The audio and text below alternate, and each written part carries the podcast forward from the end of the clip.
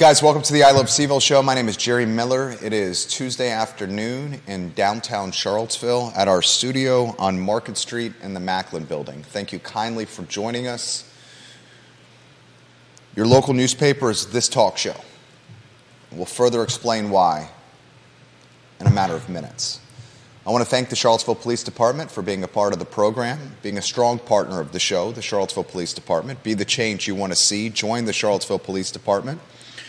Chief Kochis and the Charlottesville Police Department are making a significant impact already in this community. Chief Kochis, the Charlottesville Police Department, be the change you want to see and join this department, support the department, and back the blue.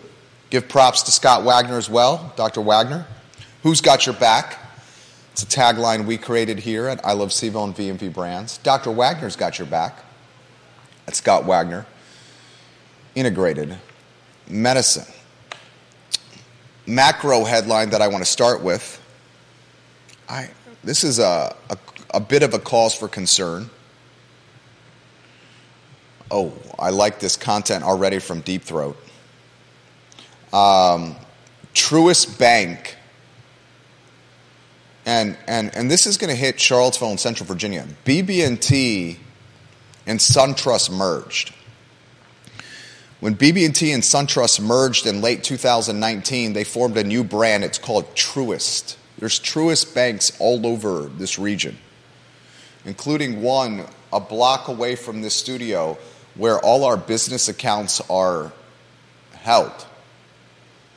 Truist is uh, planning a sizable reduction in its workforce over the next six months.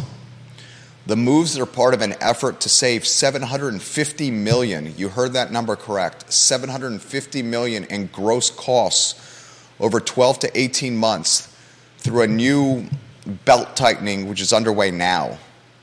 Staff will be reduced and consolidated. Any redundant functions will be eviscerated and eliminated.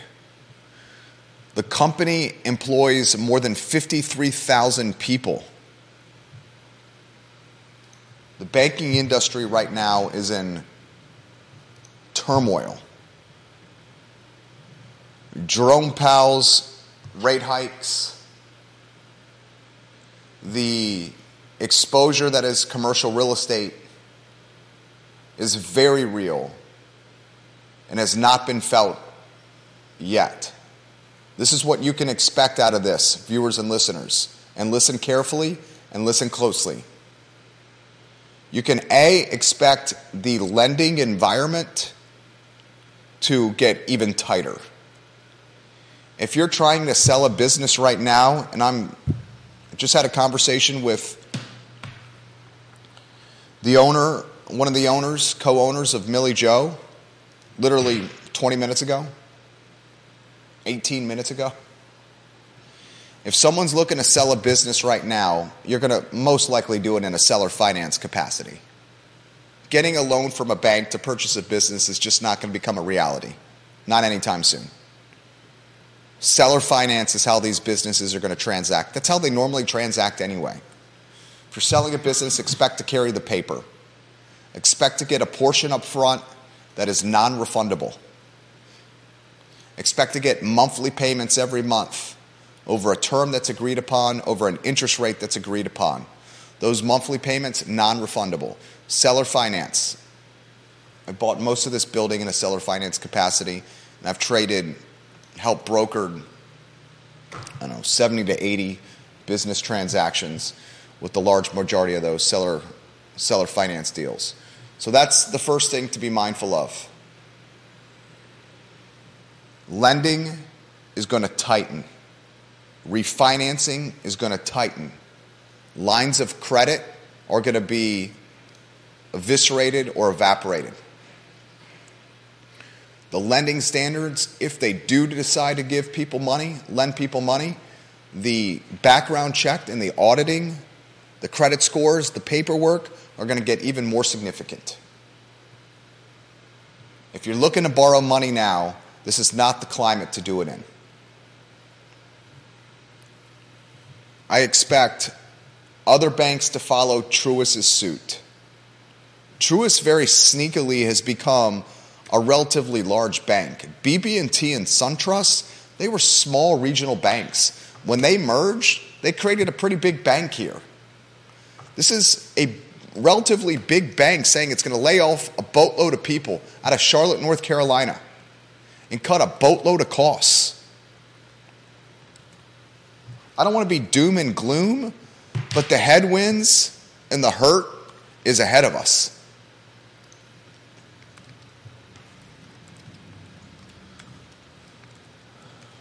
Who this impacts the most is the small business owner. Lines of credit, many of them utilize them.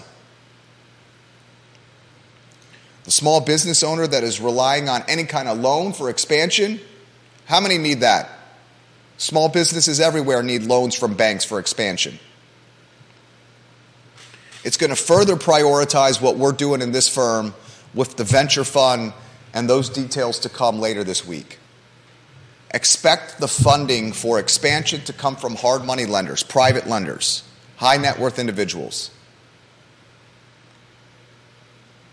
Expect business transactions to transpire in a private money lender ecosystem or environment where someone like me connects a business that's for sale and its owners with a buyer and its team with lenders in the middle private money lenders. That's a reality.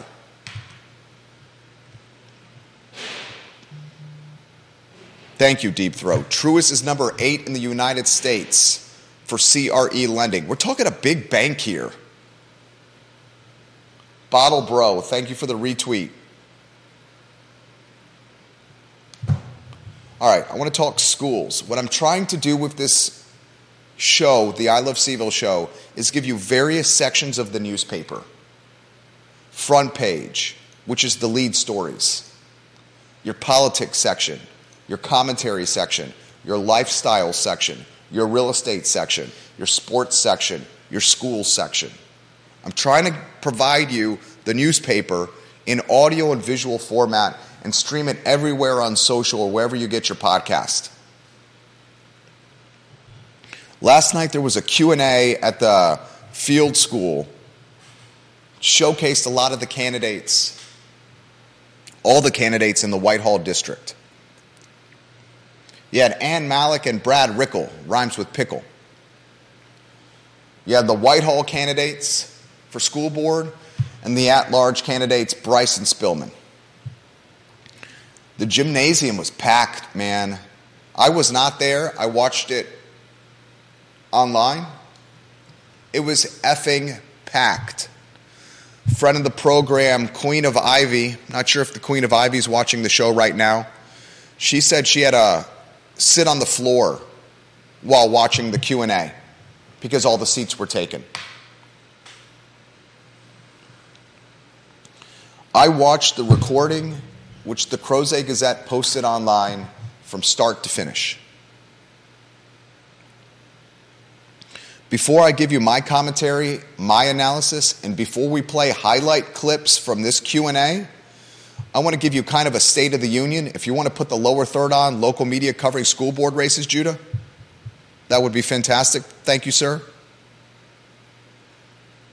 Ladies and gentlemen, I wake up and I do this. I check maybe two dozen media outlets because I have a voracious appetite for reading and for learning and for just expanding my breadth of knowledge. So I'll start macro. I'll go Wall Street Journal. That's the first outlet I check every day. Wall Street Journal, number one. Read, say, eight to nine stories from the journal every morning. From Wall Street Journal, I go to Barron's. I love Barron's. I encourage anyone, if you want to follow finance and pick up your knowledge of finance, Wall Street Journal, read it every day. Barron's, read it every day. From Barron's, I go to CNBC, read probably top eight or 10 stories on CNBC. Then I'll glimpse the New York Times and see if something tickles my fancy. I think the New York Times has turned into an absolute rag. The New York Times used to be damn good. The New York Times now is a piece of crap. The New York Times is a, a, a newspaper to put on your, uh, if, you if you have some gerbils and some hamsters and you need to line the cage, use the Times. It's turned into a rag. From the Times, I'll then go to the micro level. First one I go is Richmond Times Dispatch. Got a Times Dispatch subscription.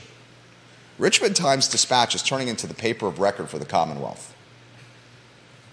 From the Richmond Times Dispatch, I'll go to a website called Richmond BizSense.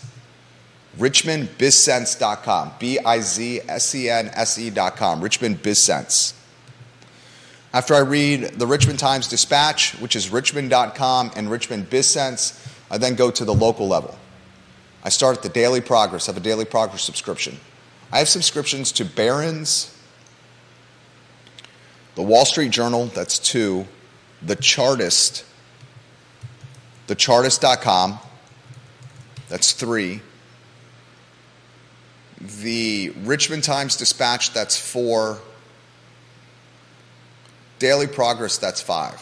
Am I missing any? New York Times, I share a subscription with someone else. That's five. Am I missing any? The Athletic for sports, that's six. Six subscriptions every month. Jesus. Daily Progress, seven. Did I say Daily Progress? That's seven. So then I go to the local level and check out the Daily Progress. And this is what I found. When I visited the Daily Progress, I saw literally no coverage of last night's Whitehall Q&A with school, school board candidates. I'm literally on the Daily Progress right now, and there's not any coverage of the Q&A last night in Whitehall that had Rickel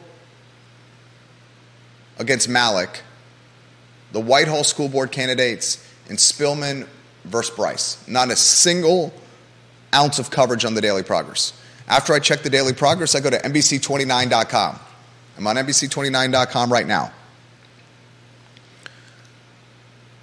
Not a single glimpse of coverage of last night's Whitehall Q&A at the field school on NBC29.com. Not one.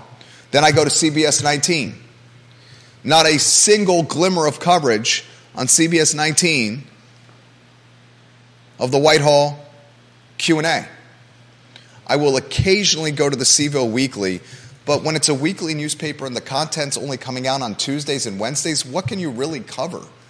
I mean, you can only do human interest stories when you're publishing content a week late.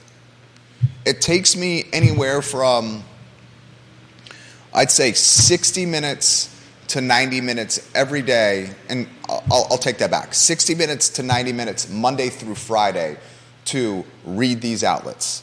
But it's important for me to do because it's how I prepare for this show, it's how I prepare to offer consultation to our clients. We're charging $295 an hour, so we better offer good consultation at premium prices. It's how I stay on the cusp with these businesses and stay where the market is going before the market gets there. And I just like to learn. I was disappointed to not see any coverage of the Q&A anywhere. I want to give props to the Crozet Gazette for hosting the event, props to the community newspaper, the Crozet Gazette, and I want to give props to the Crozet Gazette for putting the video on its YouTube channel. Here's the problem. You want to know the problem? The Crozet Gazette has 54 subscribers on its YouTube channel, literally 54.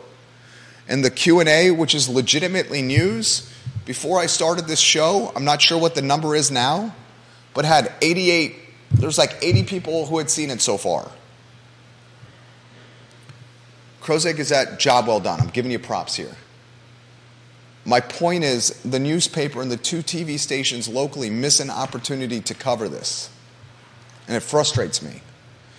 So, what I'm going to try to do is give you some commentary and perspective, and then play some highlight clips from, from yesterday's Q&A, last night's Q&A. The race that matters is this at-large seat. Spillman and Bryce, Bryce for Spillman. If you watch these ladies who they sat next to each other, they literally sat right next to each other, not across the table. Can you go to the studio camera if you could? Tell me when we're studio camera. We're studio? They can see the table? There's how, how tall, long is this table right here? 10 feet? Uh, it's probably seven. Can people hear you? Yes. Okay. We got you on a two shot? Let, us call this. I mean, should I get on here? Stay on the studio camera. You're on the studio camera? Yep. I mean, I'm five foot eight.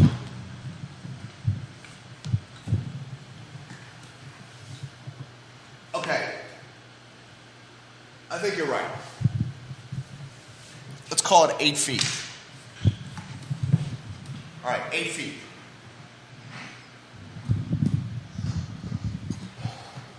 These, these ladies were sitting next to each other. And dude, if body language could talk, the body language would say Spillman and Bryce vehemently dislike each other. And you can say one thing, you can say another. They don't like each other. Anyone agree with that comment? Viewers and listeners watching the show, did you feel the same way with the body language out there?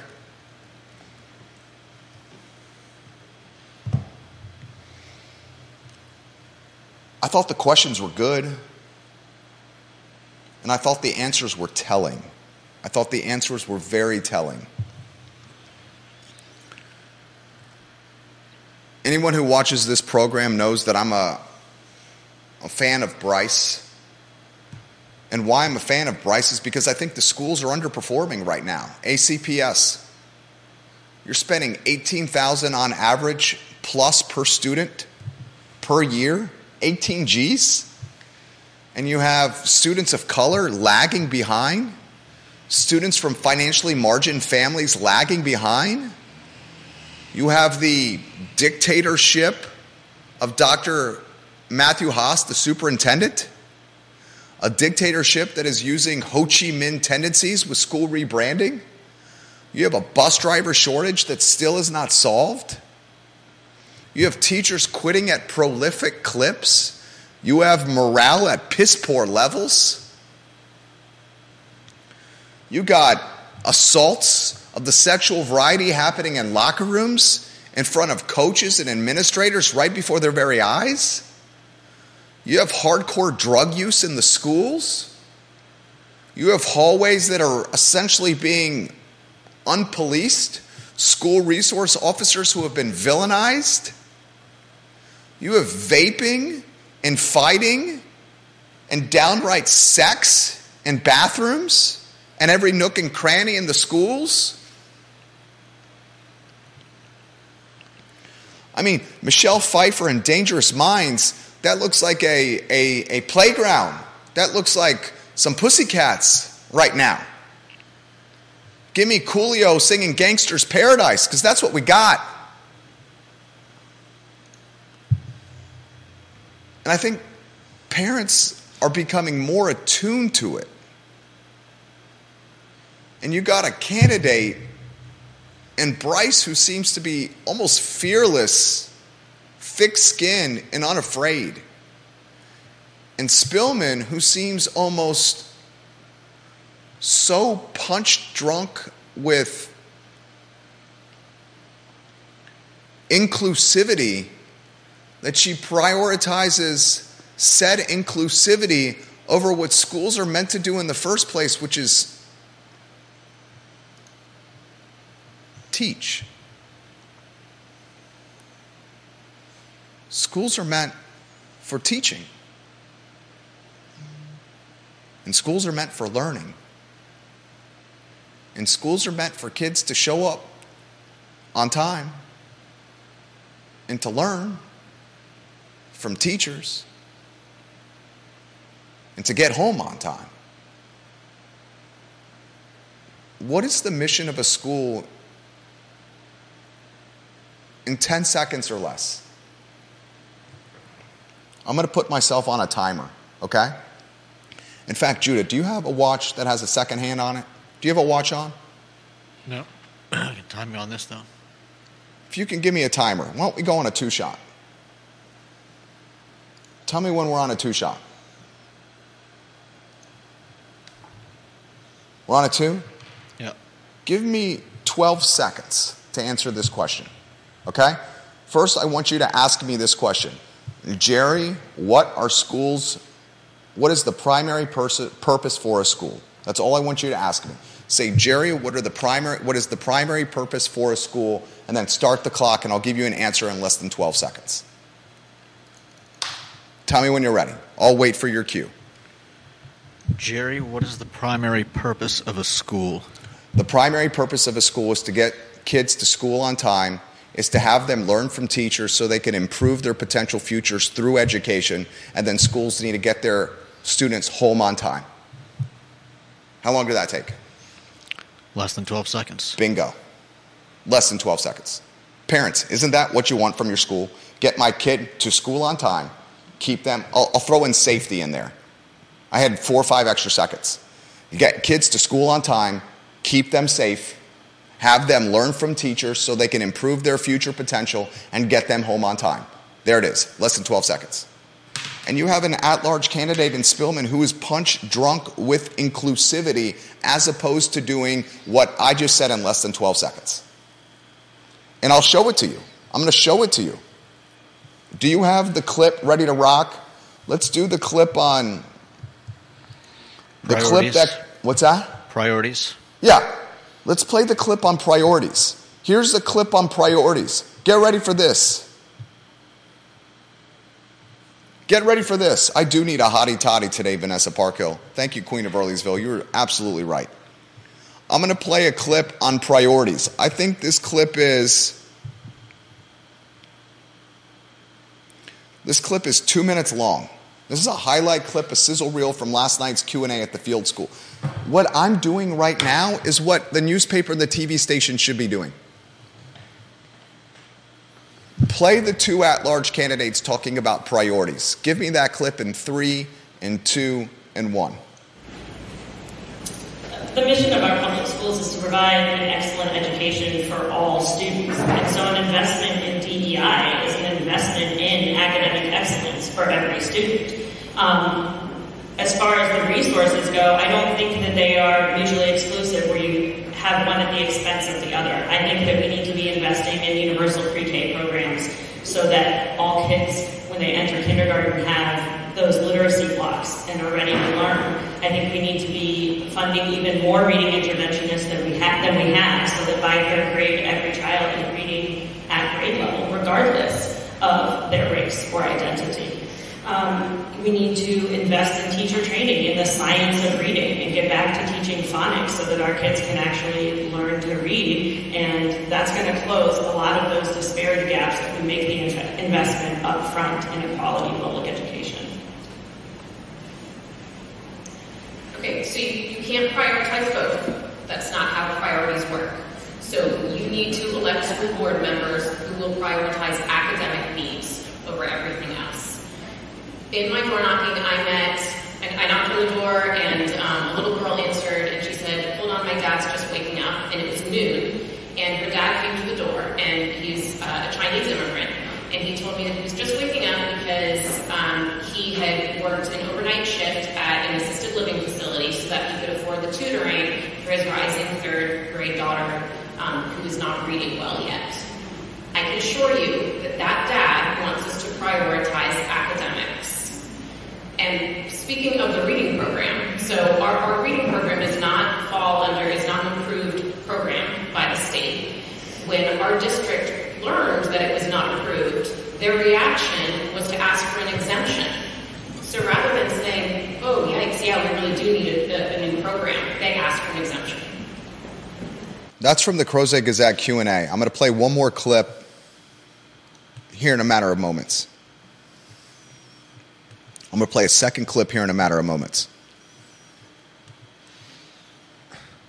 First, I want to analyze what was just said right there and just cut through the crap. I'm going to cut through crap and just give you what was said.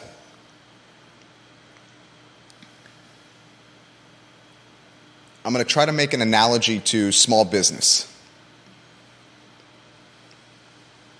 Just, I'm going to make an analogy to a, you know what? I'm not even going to make an analogy to small business. I'm going to make an analogy to a family unit. A family unit. A family has a budget. And this family, whether it's a family of three, family of four, family of five, whether it's two dads, two moms, a mom and dad, whether it's two daughters, a son and daughter, two sons, you have a budget. In that family, everybody wants to do something with said budget.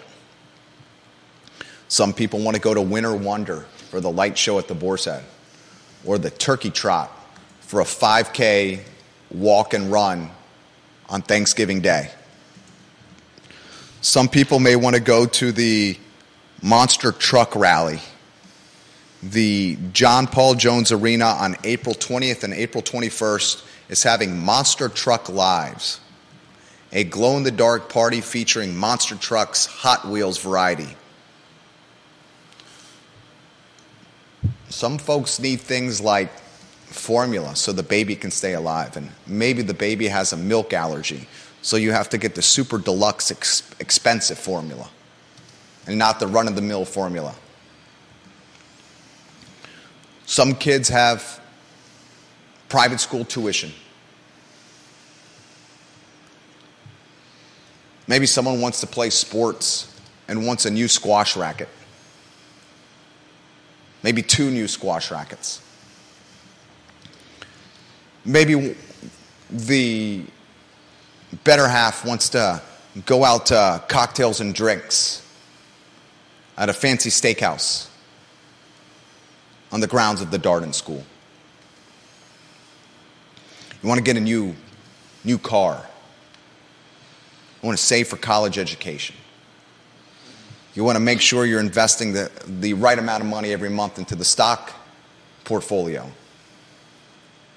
Saving money for a rainy day putting cash in an account to buy some real estate. You got a limited budget, you got people wanting to do stuff in the family unit with that budget. Albemarle County is this family unit, the Albemarle County Public Schools. And right now, Albemarle County Public Schools is trying to do too much with limited resources. It's going to the monster truck rally. It's going to the steak dinner. It's buying some cars. It's trying to get squash rackets. It's going shopping, getting lattes, pedicures and manicures, turkey trots and winter wonders. Albemarle County Public Schools is doing too much. It's not razor focused.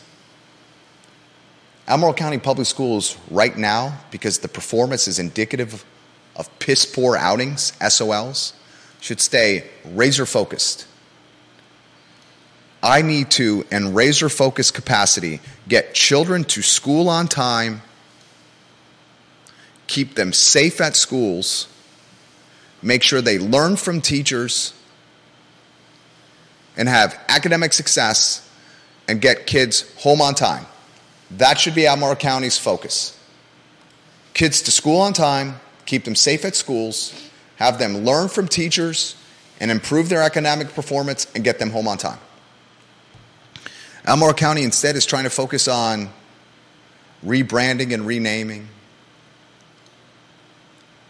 Albemarle County is trying to focus on collective bargaining. Albemarle County is trying to focus on DEI. Albemarle County is trying to focus on CATEC. Albemarle County is trying to focus on building new schools.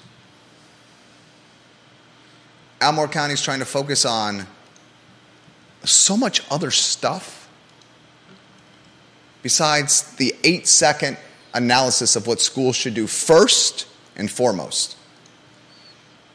Kids to school on time, keep them safe, make sure they learn, and get them home on time. Bryce calls out Spillman and says, a priority is picking and choosing what you want to focus upon. That's what she just did there. Spillman gave an answer that is the status quo, what we have now. Bryce is saying if you want to change what's happening, you have to not only shake the tree, but you have to consider potentially cutting down the tree and planting a new one.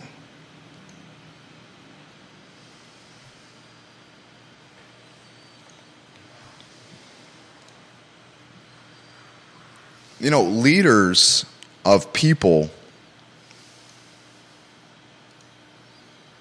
oftentimes are the people who get attacked and ridiculed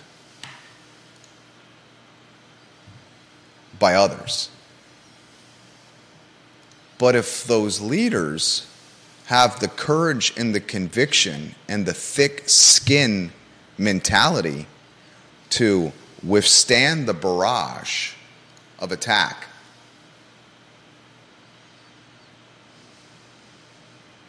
they can then sit back and say, you know, it's only a small portion of people that are attacking.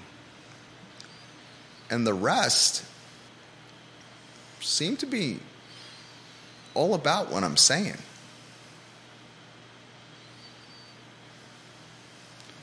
I think you're seeing that with candidate Bryce.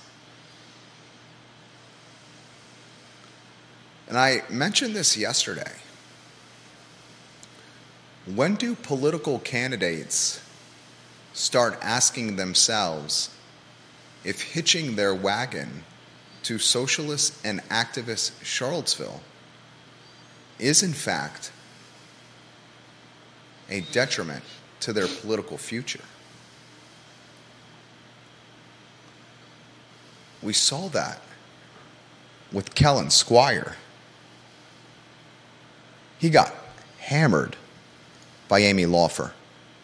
Despite Amy Laufer on Twitter seeming to be, according to Socialist Charlottesville, the spawn of Satan. We watched Socialist Charlottesville and activist Charlottesville back Dave Norris and ridicule and attack Katrina Callsen. Katrina Callsen beat Dave Norris and Bellamy Brown. We watch socialist and activist Charlottesville back Sally Hudson and attack Creed Deeds. Creed Deeds got that victory. And yes, socialist and activist Charlottesville can point to the success they had with Natalie Oschrin, the wedding and event planner with Pippin Hill, who earned a seat on Charlottesville City Council. But is that as much about Natalie Oschrin getting a victory as it is Bob Fenwick being maybe the worst possible candidate to be on a ticket? I would say Natalie won that race as much as Bob lost it. Let's play the final clip. This is a, the closing remarks clip, essentially the State of the Union for ACPS, Albemarle County Public Schools. I want you to watch closely body language with these two women. The tension so thick, so tangible and palpable. between these two ladies. Cue up that clip in three, two, one. Put the icing on the cake. I'll try. Um, thank you again for the opportunity to get to know all of us better. Um, I want to ensure that our children all thrive in public schools and are given an excellent education that sets them up for success, regardless of their past or their path. Um, if you want to learn you know, a minute was not a lot of time to tell you about these issues that we're all very passionate about. I encourage you to read up on us, go to our um, social media pages and our websites. Um, this election is crucial, and local elections matter more now than they ever have. And there is a lot at stake for our families in this particular race. Um, so please tell your friends to vote. Early voting starts um, in just a few weeks on September 22nd. And thank you again for the opportunity. Like, like every parent in here, I want my children to have the best chance at a good education. A couple years ago, my family decided that this was no longer possible in ACPS because of current leadership. Many people in the community have made that same decision or wondered the same and have been seriously considering it or simply wish that they could. Rather than walk away and wash my hands of this, I decided to come back and fight to fix the problems that I see in our district. If you're happy with how things are going, and if you like the direction that our district is headed, then you have a candidate for that. If, however, like me, you see major problems in this district, and you think we are headed in the wrong direction, then vote for the candidate who will fight for that. Vote for the candidate who will fight for the change and who will fight for your kids' education. I mean, first, the body language, right? The glares and the stares. Chilling, like ice cold. Right? Yeah. Bristle. Bristled. The arms crossed, the tension. The fake stoicism. This is an effing war right here.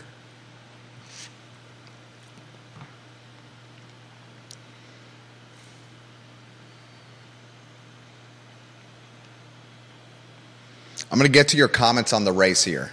Put your comments on this race and what you saw last night in the feed. I'm going to relay it live on air.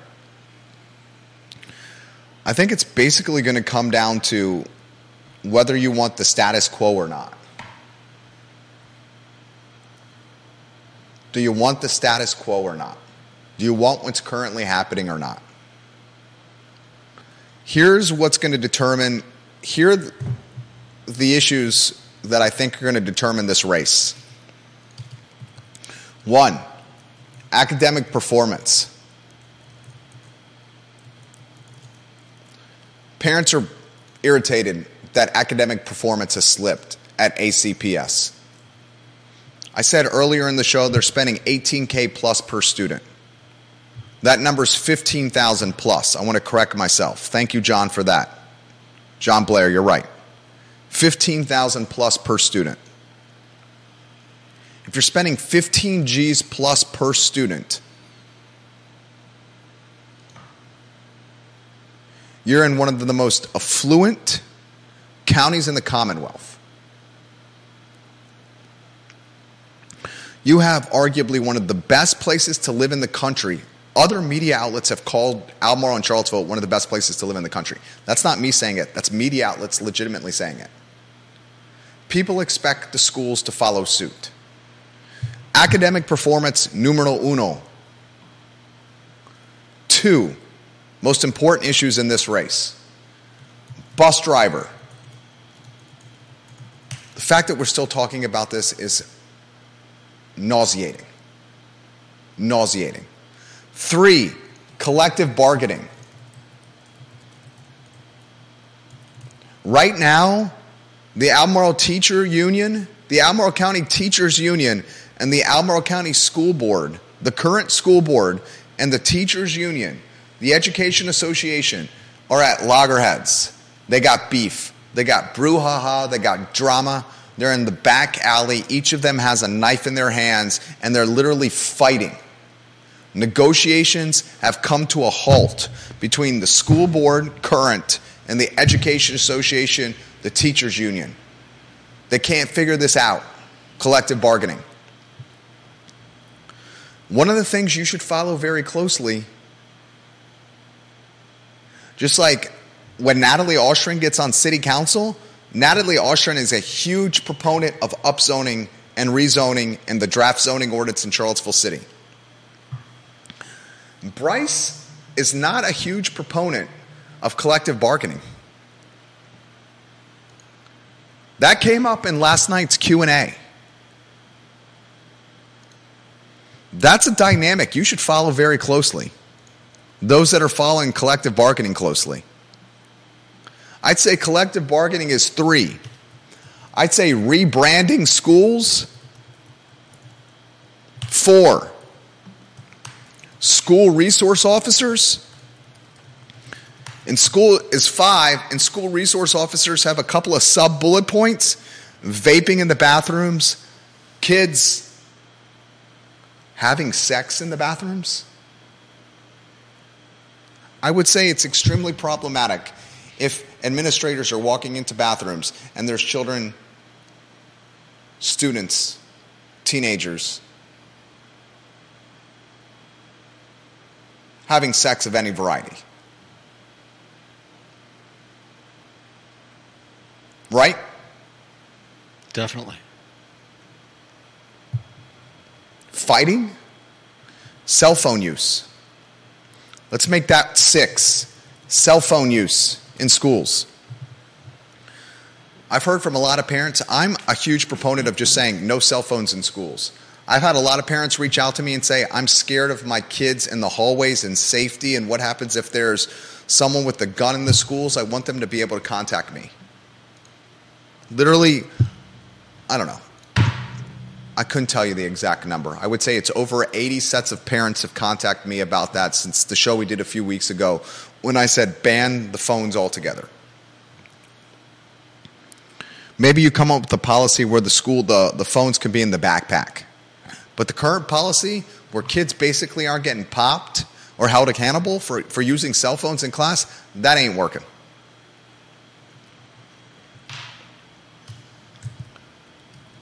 And the last one I would say is morale. You know who I think is a barometer and who you should follow on Twitter? She listens to this show. Mary McIntyre on Twitter. Follow her on Twitter. She's a huge collective bargaining advocate. She's a literacy specialist and the vice president of the Albemarle Education Association. She ran for school board and lost to Katrina Callsen back in the day. Mary McIntyre is a educational advocate and routinely tweets about schools on her account. I follow her closely. The content she creates is legit and eye-opening.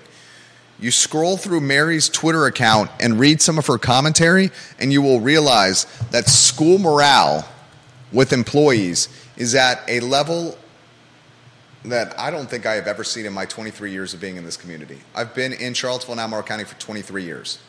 School morale is piss poor. Teachers are quitting at aggressive clips. Mr. Bill.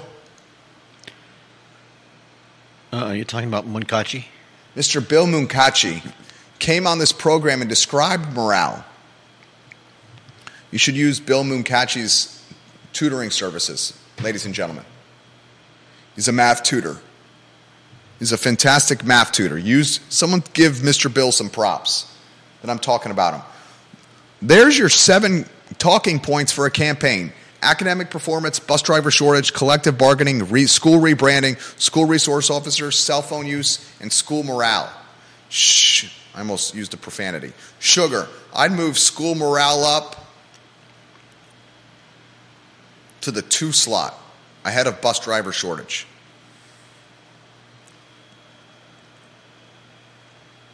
It seems to me you got a candidate who is about the status quo, and you got a candidate that wants to take the status quo, chop it up, put it in a blender, and completely recreate what it's supposed to be. That's up to you, the viewer, the voter, to determine who you want. Now, I got a newspaper here that I'm trying to fill pages for. This proverbial newspaper. I'm going to go to the next topic, but before I do, I'm going to get to comments. Katie Pearl, KTP, Queen of Whitehall, she says the first clip you played was was my favorite moment of the night. You guys want to know what the unfortunate aspect of last night is? Outside of the maybe 200 people in the gymnasium, Kate, Kate Sharts, you were there. How many people do you think were in that gymnasium last night? Would you say 200 people? Let me know. Put it in the feed wherever you're watching. Outside of the 200 people that were in that gymnasium, there has been, before this show started, less than 80 people watched it on the Crozet Gazette account, YouTube account. This is why you got to stream this content on Facebook, Twitter, Instagram, and LinkedIn, where the actual people are. Katie Pearl says between two and 300, she thinks. Kate Charts says that's a good estimate, Jerry. Yes. Jonathan's watching the program. He says, I'd say there were 200 and 225 people. I tried counting and counted roughly 225. You had this fantastic introductory to these at large candidates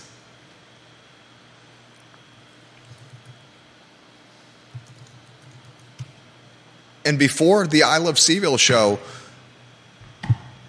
less than 300 people saw this Q&A. I want you to think about that.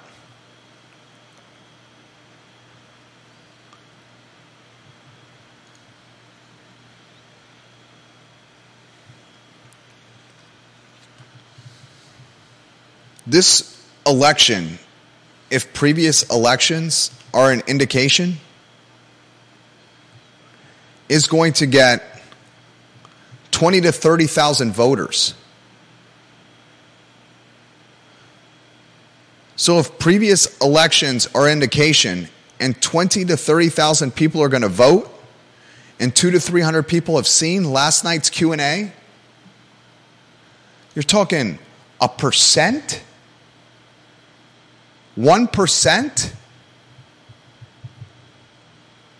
of voters saw what happened?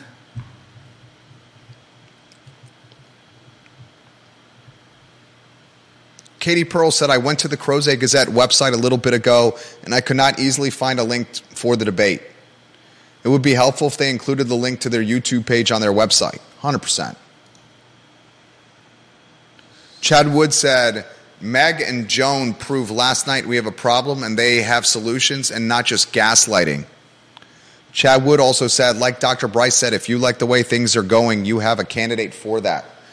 Deep Throat on Twitter says this Deep Throat, I hear about you constantly from people around town. They've asked you to come on the program as if I'm interviewing a mafioso. Judah has confirmed he can black out your face not use your name. We can just use Deep Throat as your nameplate on screen. Can we change his voice I think by messing with audio levels? Can we go two shot? I think that's something that uh, he would have to do on his end. No, we can change his voice. I'd have to turn it on and off every time he talks. That would be impossible. No, this is what I'm going to do. Have you seen those voice boxes where they put them up to their neck? I'm dogging we can get him a voice box where he puts it up to his neck. Yeah, that's doing something on his end. Okay. Maybe a, a speaker. Anyway, we can black out your face, Deep Throat, like a mafioso. You'd be like Don Corleone on this program. He says this. Oh, John Blair, listen to this. John Blair, Deep Throat says that $15,000 per student average that you highlighted is an understatement because capital improvement program money is excluded from that number. So that 15K is heavier per student because capital improvement program money ex- is excluded from it. He also says, Your last DM just made me laugh. He also says on Bryce Spillman, he says, I have seen a lot of people pointing to the proliferation of Bryce signs as a leading indicator of the vote. He said, I would be very careful about that. Here's a story from Texas. Ted Cruz's campaign manager was famously anti-law, anti-lawn sign. When I lived in Houston, my neighborhood was awash with Beto signs, with Beto signs. The Dems in town were giddy. I warned them this is a skewed indicator. Cruz, as you know, stomped his opponent.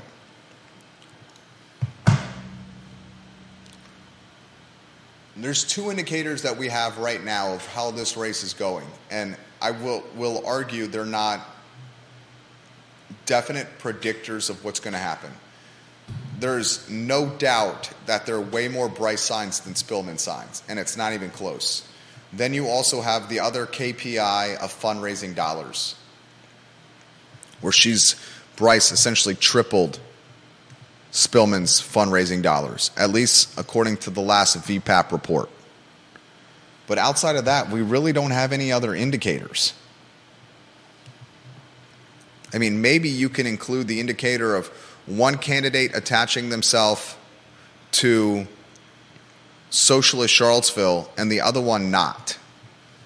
And Socialist Charlottesville not having much success of late with backing or pushing candidates into the winner's circle.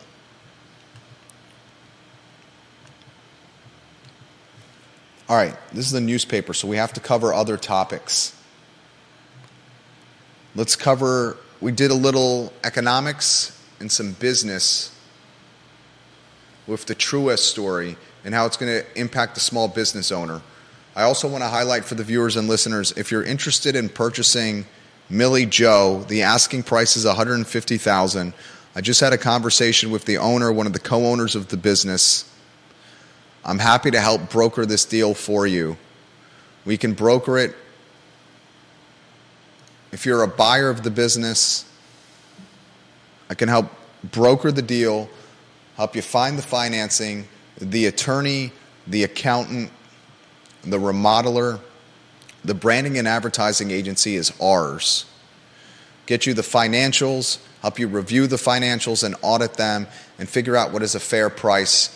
And I'll structure the seller finance deal for you as well. I think Milli Joe is a legitimate opportunity for someone to purchase. Revenue in 2022 was over $320,000. That's some local business for you. More local business. What is the future of Ix Art Park? Susan Krischel, the attorney, who's the executive director of Ix Art Park, has indicated that the art park will pause operations due to a funding shortfall. She also highlighted that the art park is in decent shape, but they're laying off their five full time employees.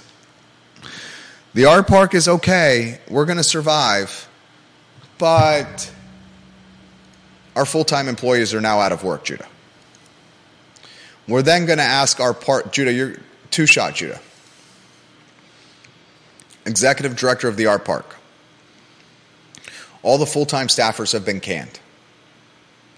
The part time staffers are going to have to step up and maintain their part time wage and do the work of the full time workers. The Looking Glass is going to have limited offering. You know, the, what'd you call Looking Glass? Like a, an experiential art event? Sure. The farmer's market's not going to be impacted. That's going to stay there. It's wildly popular. They're going to maintain the events through at least the end of the year. But she straight up said, We're not getting the donation dollars, and the expenses, including rent, insurance, supplies, and salaries, are becoming too much to bear. That begs the question what is the future of Ix Art Park and Ix in totality? Ix in totality is 17.48 acres. 17.48 acres is Ix. I will say it's straight up the most valuable, undeveloped, I, mean, I don't want to say undeveloped. I'm not trying to throw shade. It's developed. I got to choose my words carefully here. Ix Park, and you wanted to update the lower third to Ix Park if you could. Ix Park, it's currently, its current footprint is not what its footprint will be, call it 10 years from now. 10 years from now, this is going to be a live, work, play, densely populated area with housing as the focal point. Currently, the owners of Ix Park who watch and listen to this show and read our content on a regular basis, Alan Cadgene, the attorney and real estate investor, and Ludwig Kuttner, the real estate magnate. I talked to Ludwig the other day. He turned he saw me walking down Market Street to our office. He turned his yellow moped around and stopped to talk to me and he gave me props for an analysis or commentary that I did on Dairy Market. You got 17.48 acres with an asking price of $4,806,757 per acre. So 4, 8, 06, 757, $4,806,757 asking times 17.48 is an asking price of over $84 million for the acreage and the structures known as Ix Park. Allen and Ludwig won over 84 million for the structure and the 17.48 acres that is arguably the most undeveloped high in potential land in a 10.2 square mile city we call Charlottesville.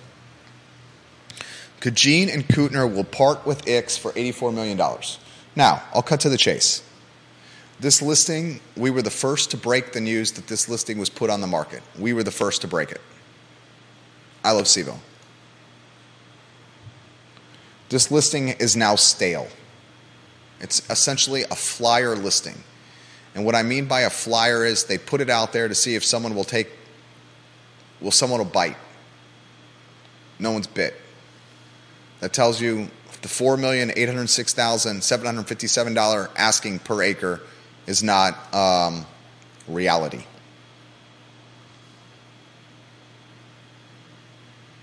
Deep Throat, I'm going to get to your analysis. I was very hopeful that you would offer analysis for the viewers and listeners on this.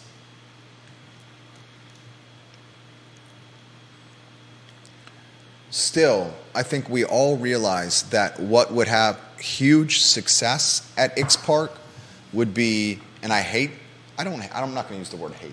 Hate's a strong word. A lot of people will hate what I'm about to say, but it's, facts are facts. The future of Ix are either apartment towers or condo towers. Do you guys know the Lewis and Clark building? The Lewis and Clark building is the building when you're going down Main Street when you're going down West Main, from the UVA corner to the downtown mall, there's that condo tower. Literally, as you go down West Main Street. That's the future of Ix Park.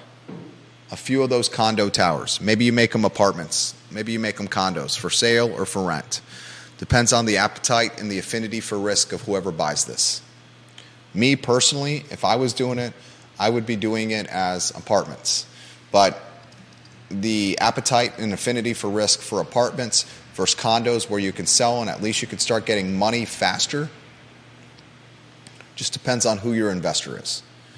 I think you could put this is a question for you, Rory Stolzenberg. Rory Stolzenberg, the planning commissioner. Rory Stolzenberg, who had an unfortunate accident on a scooter and I believe is right now in a wheelchair. The significant other of Allison Wrabel, rhymes like table, the Fillmore Daily Progress staff writer, who now works for Albemarle County. Rory, Planning Commissioner Stolzenberg. How many units of density could you put on Ix Park, Planning Commissioner Stolzenberg? I would imagine significant density. frankly speaking, if you want density and upside, put it there.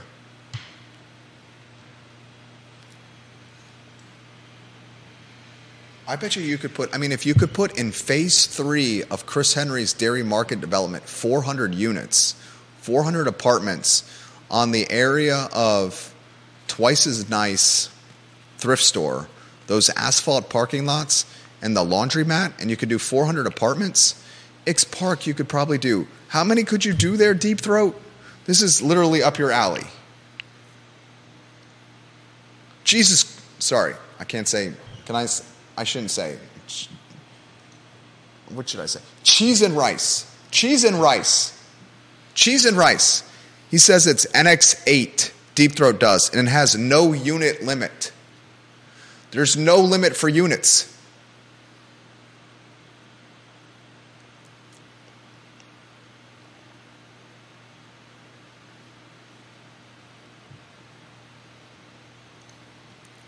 He says you could, you could probably, 17 acres, you could build out 10, 100 dwelling units per acre. 84,000 per unit in land costs. That's not crazy.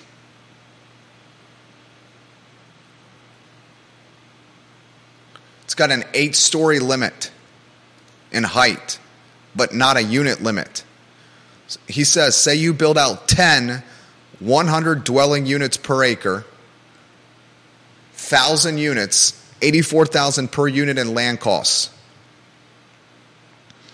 He says Kuttner is waiting for some other developer to come along and build luxury condos, and the same upzoners who complained about phase three of Dairy Market will come out to shout and emote about this one too. And yet, they will never learn that this is exactly what upzoning is for. This is where the housing should happen. Upzoning should happen. Density should happen in buildings that are falling down and forgotten and afterthoughts. Twice as nice thrift store, the laundromat, and those asphalt parking lots on Preston Avenue. I'm telling you right now, Chris Henry's team owns Preston Plaza across the street. Preston Plaza's future is not integral yoga. What else is in the Preston Plaza shopping center? Can you look that up, Judah? the one behind Sticks. Preston Plaza's future is not what you see there, it's housing. Ix Park's future is housing. This is where the density should happen, there. But the advocates of upzoning and rezoning and the draft zoning ordinance, these advocates are activists and not business people. And the activists advocates, advocates, activists, activists, advocates, the folks that are advocating for upzoning are also socialists and activists. And they want the upzoning and the rezoning and the draft zoning ordinance to happen in affluent, wealthy, white neighborhoods and not in parking lots and buildings that are shadows of their former selves. And that, my friends, is hypocrisy at best, lunacy and stupidity more realistically. Preston Plaza also has what? You look, J Dubs? Yep. what do you got on a two shot? They've got Sticks Kebab Man, my Shop. voice is killing me. Go ahead. Sticks Kebab. Yeah. Breadworks. Twice as nice consignment shop. Mona Lisa Pasta. Integral Yoga Natural Foods. Cafe 88. Serenity Nails and Spa. M&M Lounge and Restaurant. Martin Hardware Grill Showroom and Details in Motion. Man, I think there's even more than that.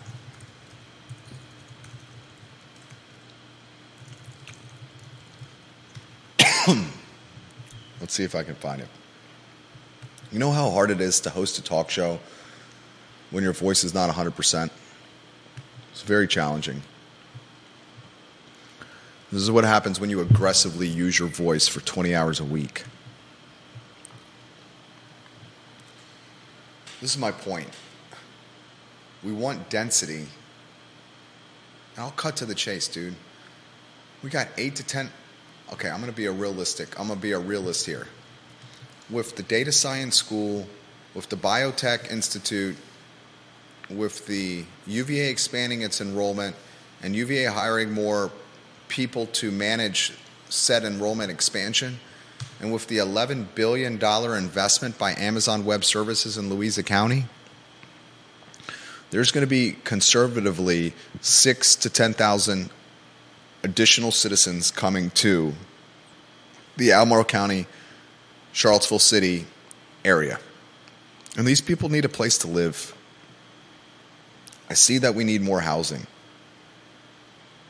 Where you put this type of housing and where you can help accommodate or cater to the people that are coming with this bags of money and these significant six figure jobs is you build a condo plex, a condo building like the Lewis and Clark building. That Lewis and Clark building is the building down West Main Street, right before the downtown mall I was talking about earlier.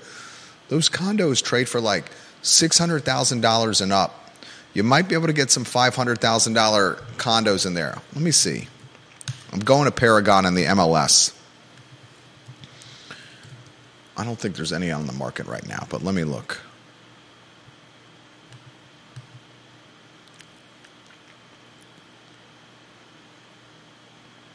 All right, there is actually one on the market. Ross Stevens of Stevens and Company has it. This is the smallest unit one. It's a two bedroom, two bath. It's got an asking of 410, 410,000. It's a fifth floor condo, the smallest unit one. So I'll say that's the baseline price, 410k. Ross Stevens of Stevens and Company. He's got the unit. 410 is the uh, baseline.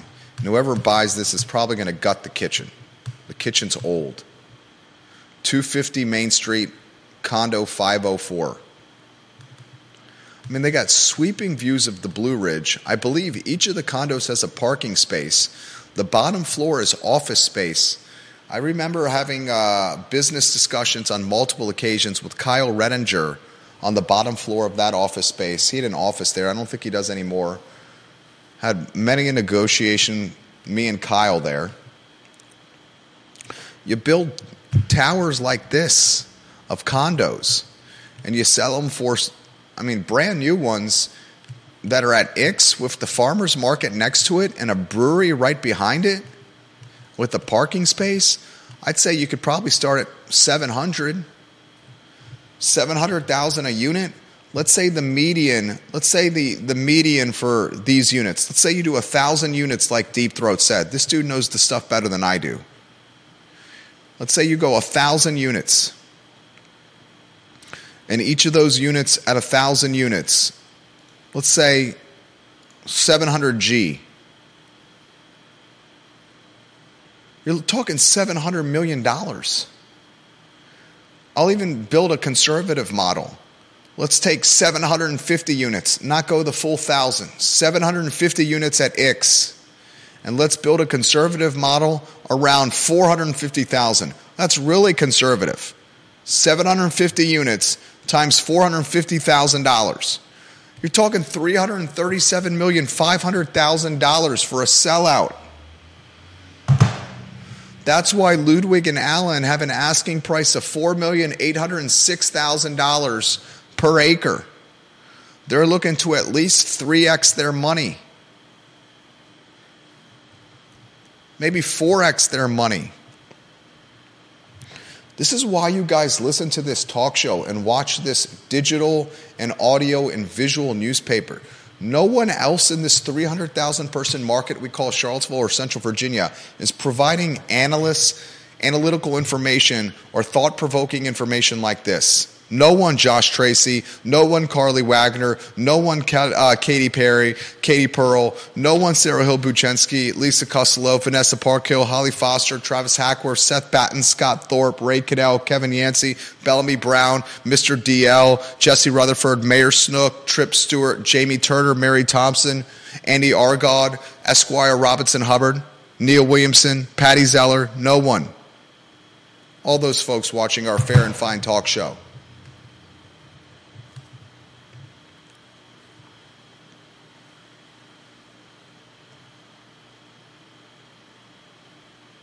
I just try to cut through the crap, right?